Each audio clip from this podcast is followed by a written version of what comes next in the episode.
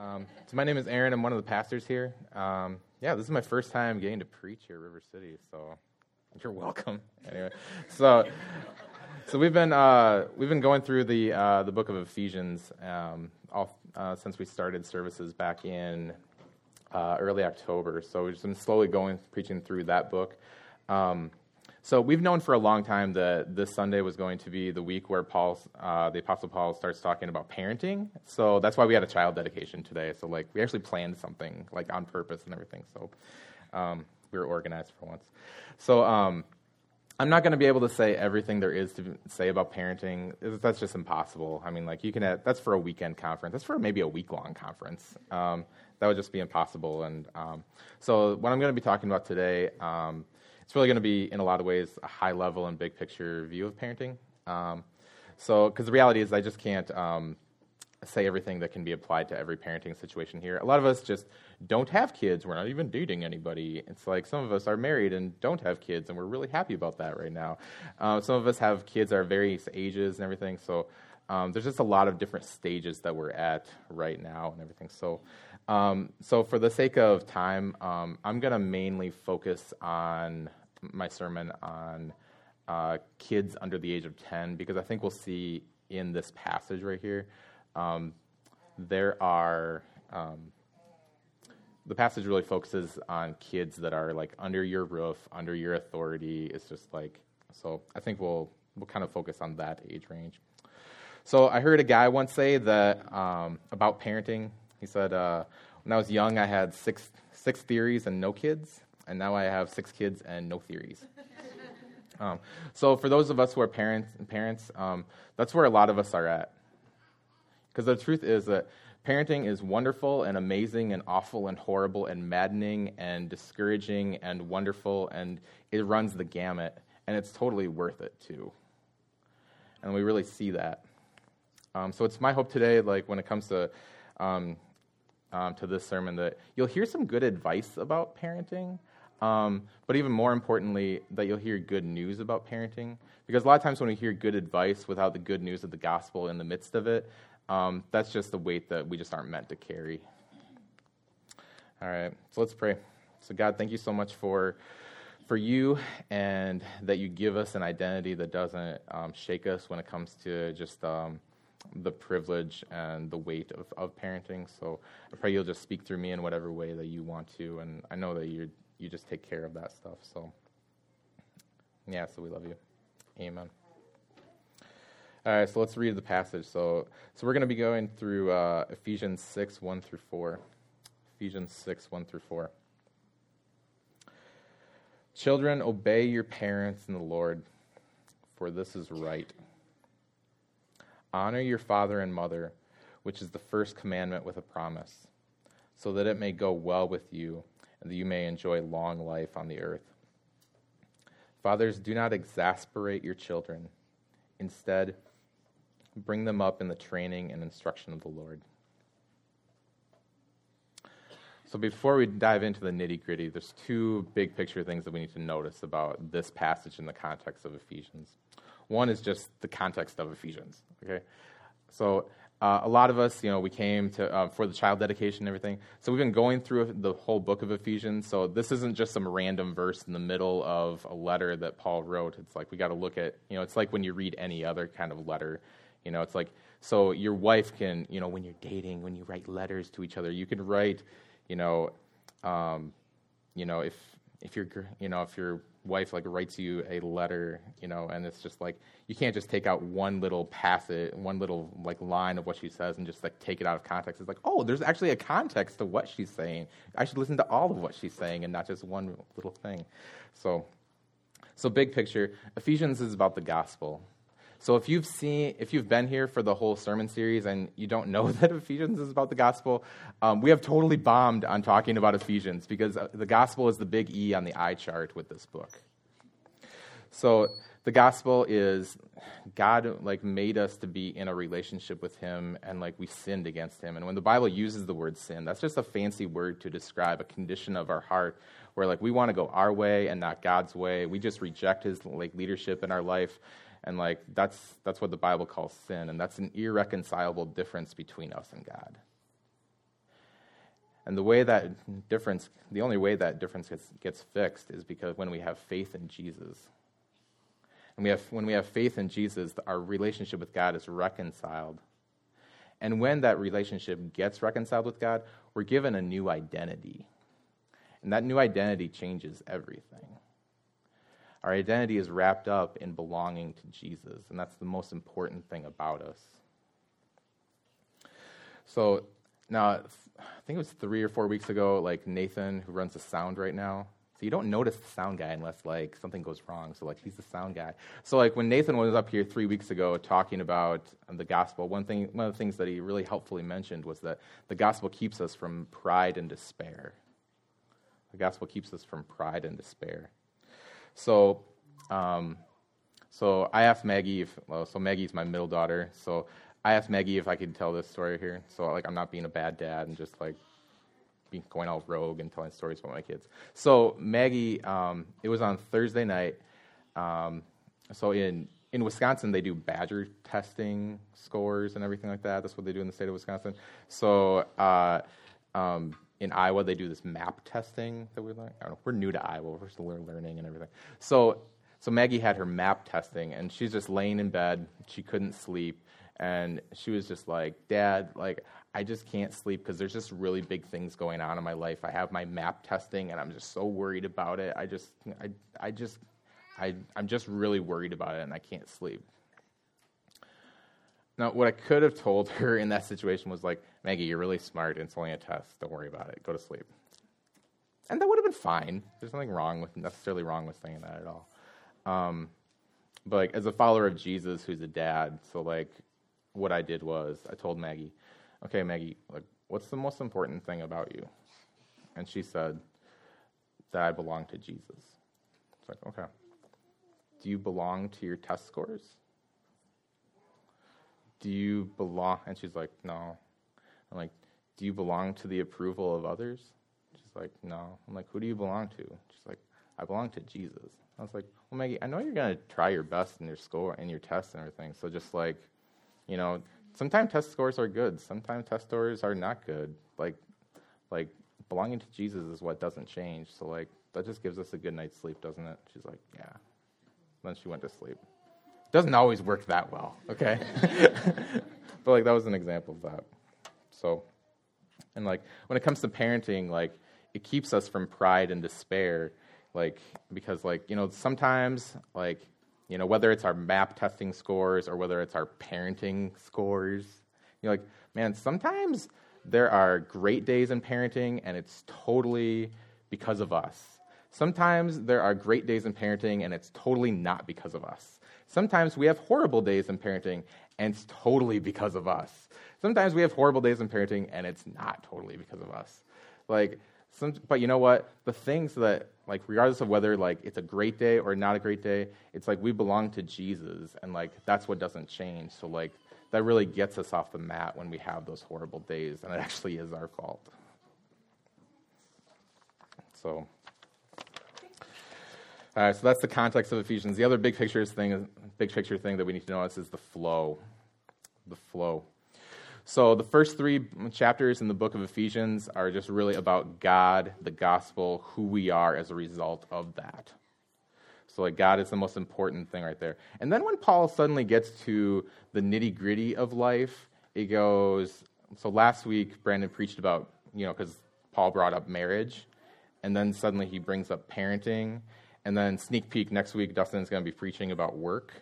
So it's like God, marriage, kids work.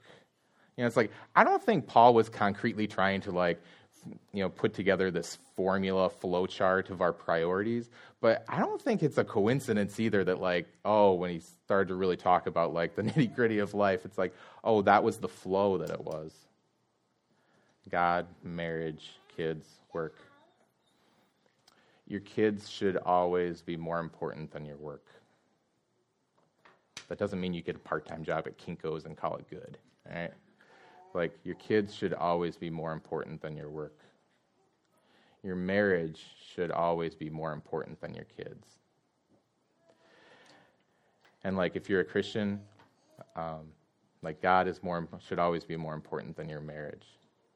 And like, and I know for Becky and I, and like in our home life, and when we like really counsel people through um, just stuff that's going on at home, um, like not to be simplistic, but way more often than not, like there's something in that order of priorities that's out of order. It's like the kids are a little bit higher, God is like kind of like out of the picture, like work is like way too high. It's just like there's something in that order that's kind of wonky. All right, so let's dig into the passage. Those are the two big picture things. So, verse 1 Children, obey your parents in the Lord, for this is right. This is every parent's favorite verse here. Right. So, that was a joke. Right. So, who are the children in this passage? So, I think if we look at who are the ch- asked who are the children in, verse one here, I think if we look at verse four, we can kind of see that these aren't talking about adult children. You know, it's like these are talking about like children who are people who are under your roof, under your authority. It's just like we pay their bills, like we just like we just take care of them. It's like culturally they are kids. so like um, so this isn't talking about like if you're 24 and you live on your own, it's like, hey, you got to obey your parents. Like, no, it's not what it's talking about. So, so speaking of the word authority, I mentioned, see, I mentioned the word authority. So authority is, um, in a lot of ways, that's a in a lot of ways, that's a dirty word in our culture. Um, like I think in, in our grandparents' generation, they didn't have that kind of like they didn't see that as a dirty word, but like I think in our culture, like um, there's just a lot of baggage with that word. Um, I think a lot of times it's um, it's associated with like um, controlling people for selfish reasons. I'm just being selfish and controlling people and lording your authority over people, and like um, the Bible talks about that too, and that's called sin. Um, but like when the Bible talks about authority, because Brandon and I have talked about how it's probably not good to just casually use that word because there's so much baggage associated with it to deconstruct what it means in terms of like how the Bible uses that word. But um, authority, when it's talked in the Bible, it's talking about the responsibility that's given to you. So when Joe is up here talking about like, you know, we just really have the responsive. He's talking about responsibility. Like functionally what he's talking about is like we've given this we've been given this responsibility, this authority to raise Opie. You know. So like authority in the Bible is talking about the responsibility that's given to you. And it should be used to bless those under your authority so that the people under you can flourish. So it's about the responsibility that's given to you. And when you use it, it should be used to bless those under your authority so that they can flourish. So if the people under you are flourishing, you're probably using your authority well. If, you, if they're not flourishing, the people under you aren't flourishing, you're probably not using your authority well. It's a good rule of thumb. So, children, obey your parents, for this is right. So, according to this passage, children are under your authority as parents.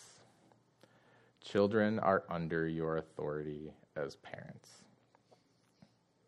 According to this passage, a Christian home is not a child directed home.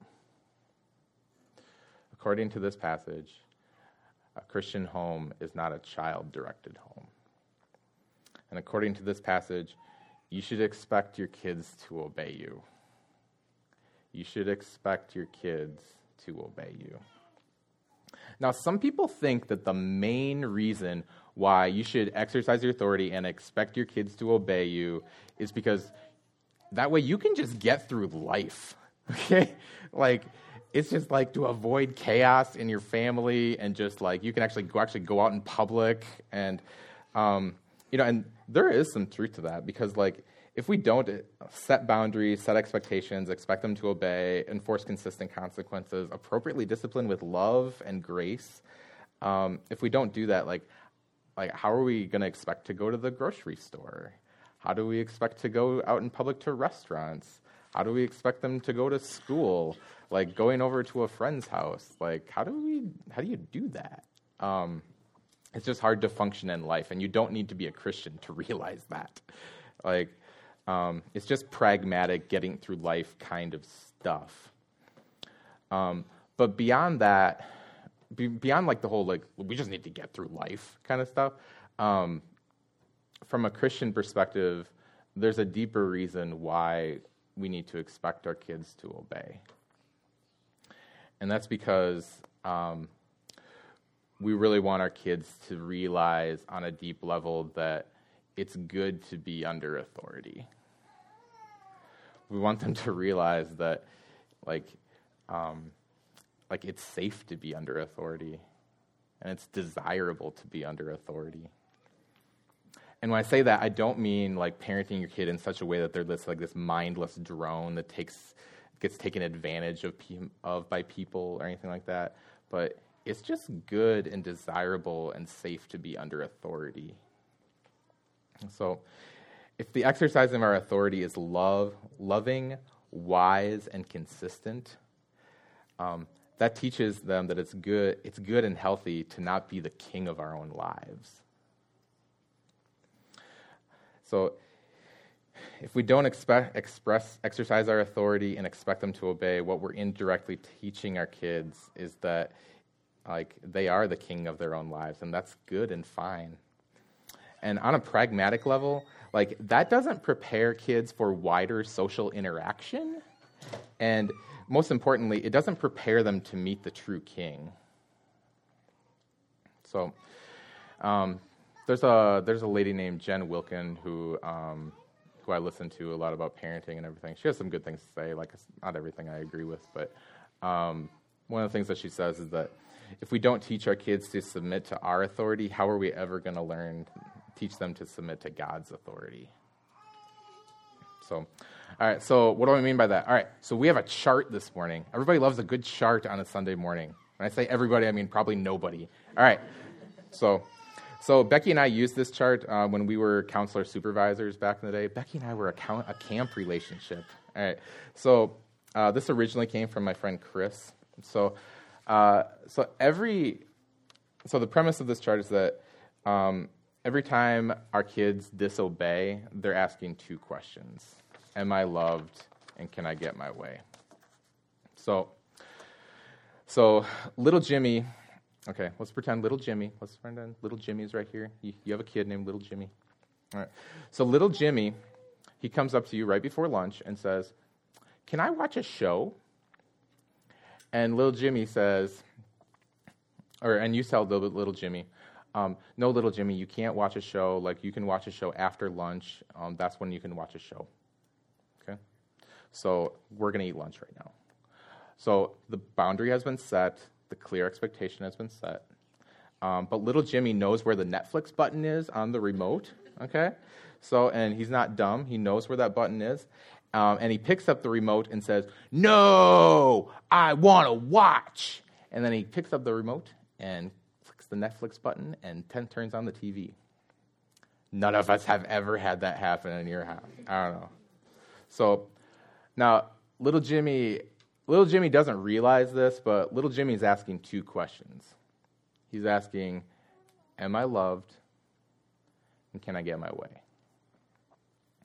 So, the way that we respond as parents is going to determine which category up here on the chart that like little Jimmy is going to fall into. And the question is not which one do we sometimes fall into. It's the main question is um, what what is our response habitually and characteristically Okay, so over time. So let's start at the bottom right here. The bottom right.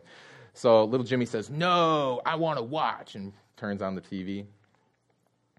So if you respond, you watch that stupid TV all the time. How dare you talk to me like that, you horrible kid? I've had it with you. Then you snatch the remote out of little Jimmy's hand and you turn off the TV. So what's being communicated, so little Jimmy, what's being communicated to him is that little Jimmy is not loved, and little Jimmy can't get his way. So if that's what characterizes our response in those kind of situations over time, what we're creating is a wounded child. And now, as a parent, we are preaching a sermon in those kind of discipline situations we are preaching a sermon to our kids, whether you think you're a preacher or not. we're preaching a sermon about who God is. So the only question is like what kind of sermon are we preaching to our kids? Because in that kind of situation, if that's how we respond, what we're communicating about God is that God is a horrible boss who doesn't care about you and doesn't love you. That's their view of God. So let's go to the bottom left. So little Jimmy says, No, I want to watch, and turns on the TV. So if you respond, You watch that stupid TV all the time. Fine, watch it, because I've had it with you. Then you storm off in frustration, and little Jimmy watches the show. So, what's being communicated to little Jimmy is that little Jimmy is not loved, but little Jimmy can get his way. So, if that characterizes your response in those kind of situations, over time, what we're creating is a bully. So, for our kids, um, that's why we've tried to. Becky's done a way better job at this, communicating this than I have, but um, that's why we tried to communicate to our kids is that um, the the mean kids at school, those are actually the sad kids. So I think that really compels compassion, hopefully, in our kids um, towards those kind of kids. So, and what's the sermon that we're preaching about God? What we're communicating about, about God is that He's cool with you being the king of your own life, but He doesn't love you. Go do you what you want, but like, God just doesn't care about you. So let's go to the top left. So little Jimmy says, No, I want to watch. Turns on the TV. So if you respond, Little Jimmy, we just need to use kind words, sweetheart. We just, okay, you can just watch this one time, okay, little sweetheart? All right. All right.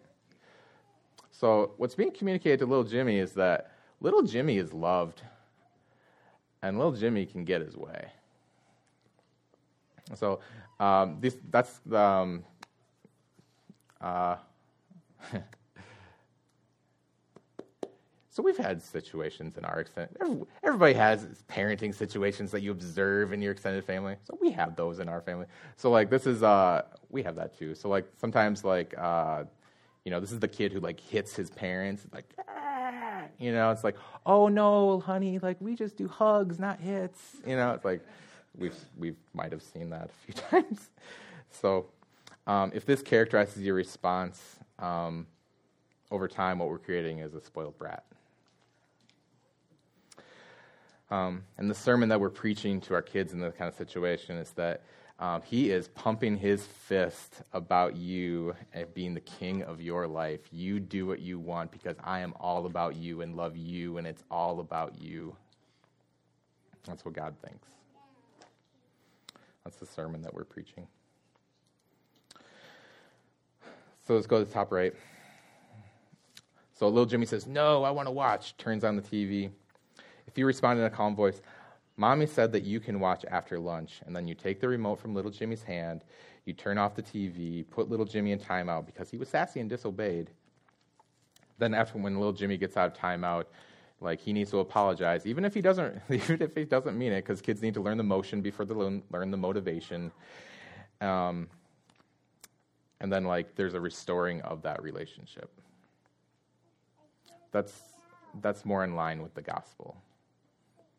There's like discipline, you, can't get your way, but you are deeply loved.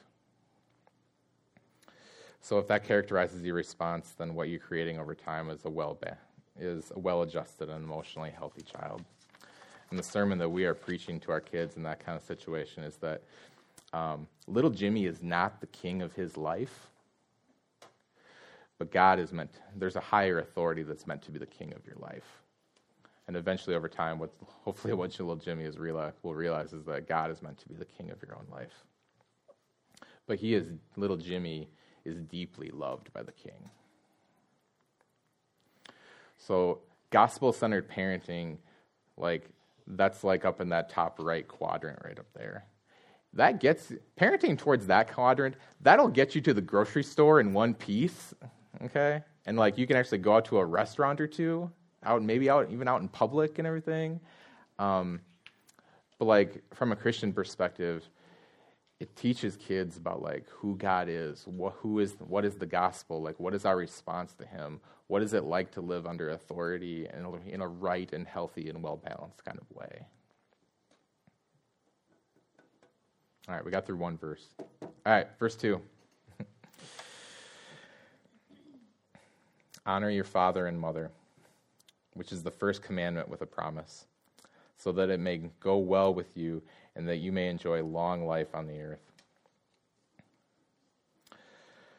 So, um, when we're under our parents' authority, we are called to obey. When we're out from our parents' authority, we're called to honor them. So if you're like 30 years old, like you're not called to obey your parents, you're called to honor them. And so like there's a lot of parents in here who like, um, man, I mean we're in this boat too. I mean like we're just we totally we strive to honor our parents, even though that is sometimes difficult. so we strive to honor our parents. Um, in the midst of that, like we are creating our own values and priorities and rhythms and structures for like following Jesus in the way we're going to, and just the way that we're going to live life in the way we're going to. Um, but like in the, even though some of those things are different than our parents, like we're called to just honor them and like in a respectful kind of way, because that's like, like honoring is like a lifelong kind of thing that we're called to do for to our parents.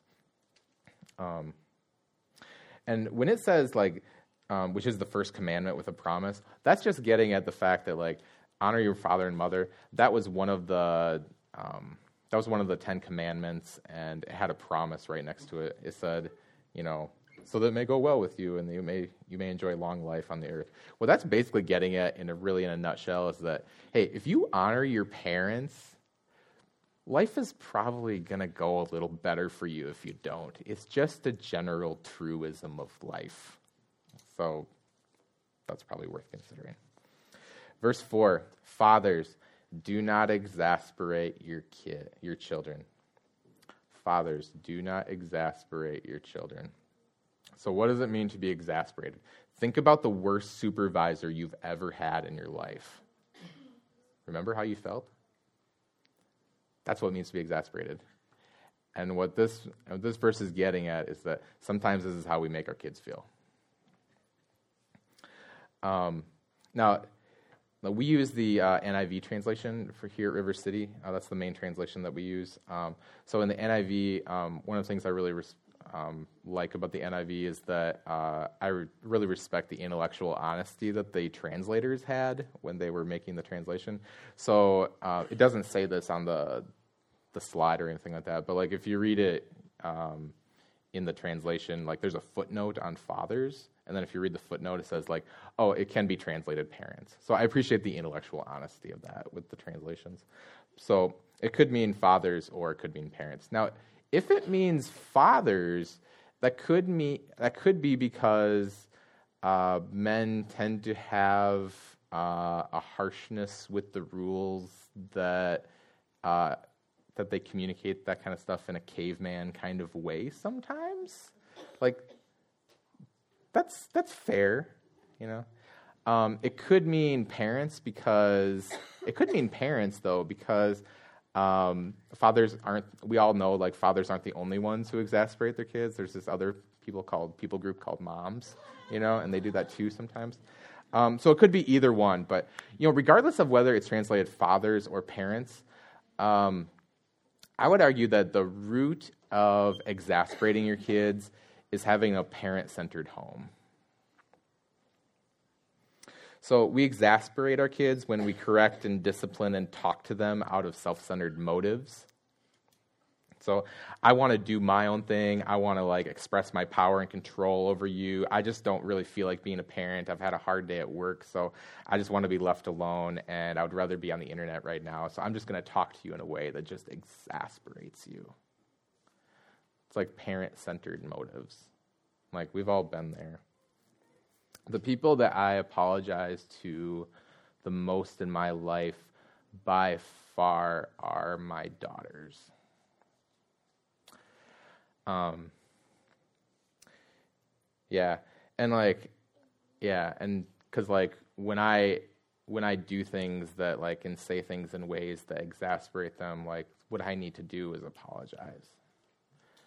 Um, yeah, and I don't I don't always do this because I don't want to make it some kind of like formula, and I want this to be like really sincere when I do this. But like a lot of times, what I'll do is um, like I pray, like after I apologize to them and ask them to forgive me without excuses, like "well, you were screwing up."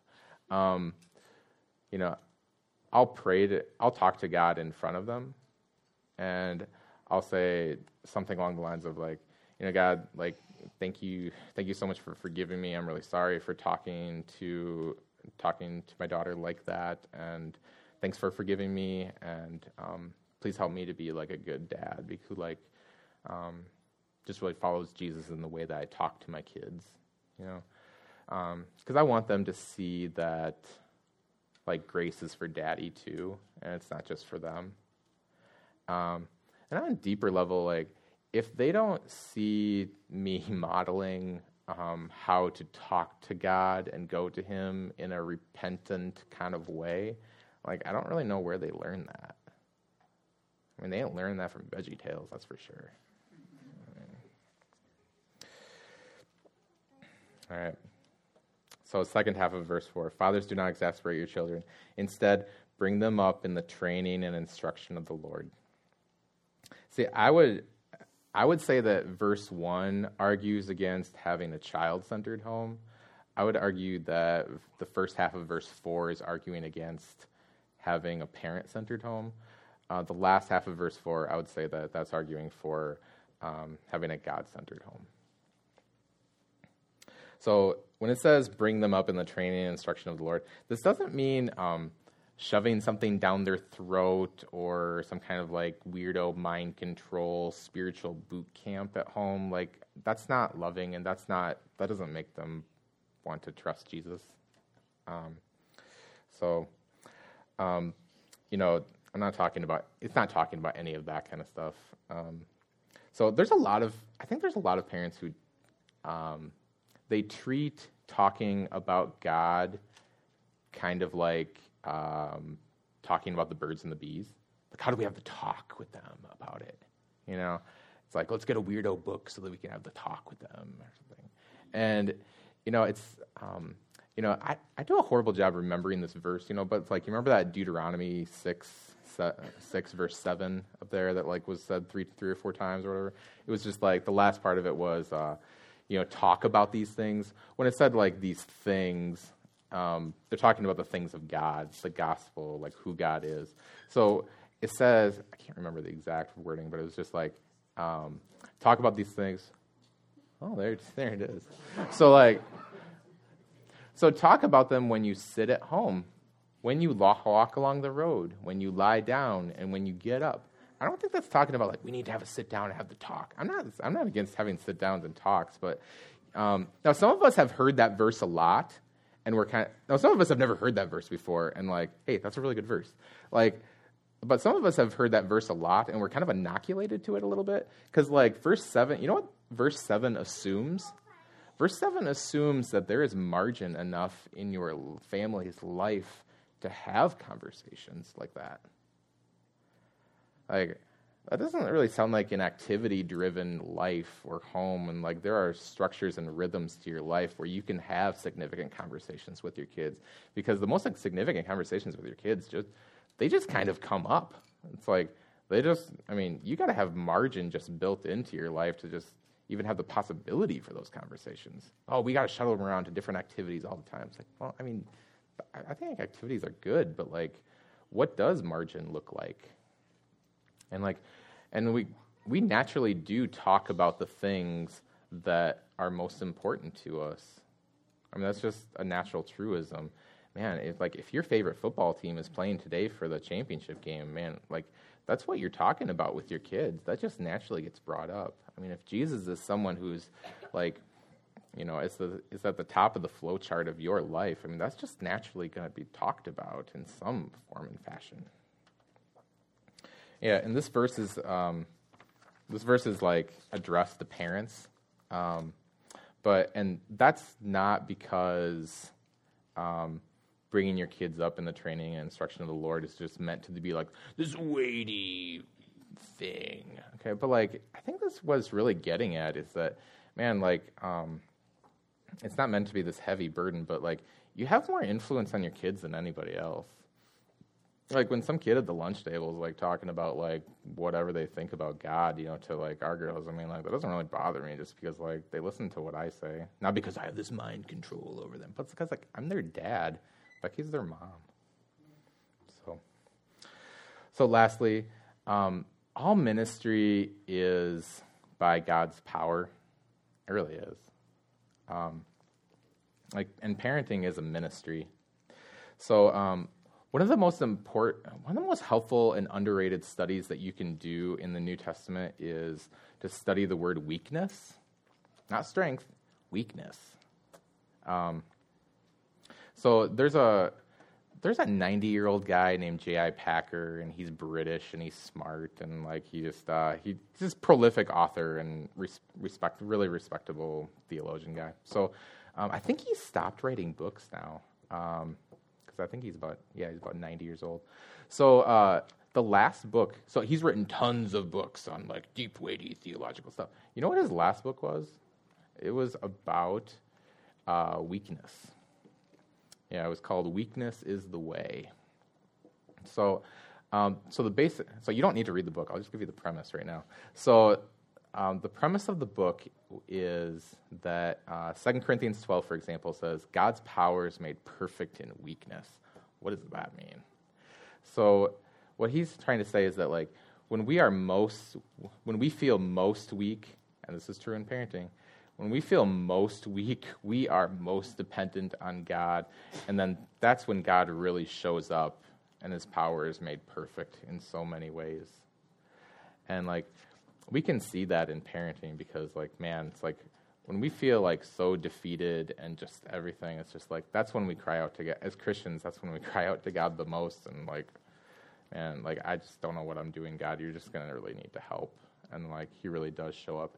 And I think he does God does rig it like that because um, God God is intended to get the credit for our lives. Like he's the author and he's the creator and he's supreme and like he really does in a good, healthy kind of way. Just like he gets the credit more readily in those kind of situations. So when it comes to parenting, like it's good to parent out of dependence and weakness. And that's a good, healthy place to be. So let's pray. So God, really thankful for for you and just how we you give us identity. Um, you tell us who we are, and we're thankful for you. Um, yeah, I pray that for those of us who um, are feeling defeated by parenting, I pray that you will empower us just because we're dependent on you to just really um, empower our parenting and just like, um, and to also just give us just wisdom and um, everything that we need. So, yeah, thank you so much for you, and we love you. Amen.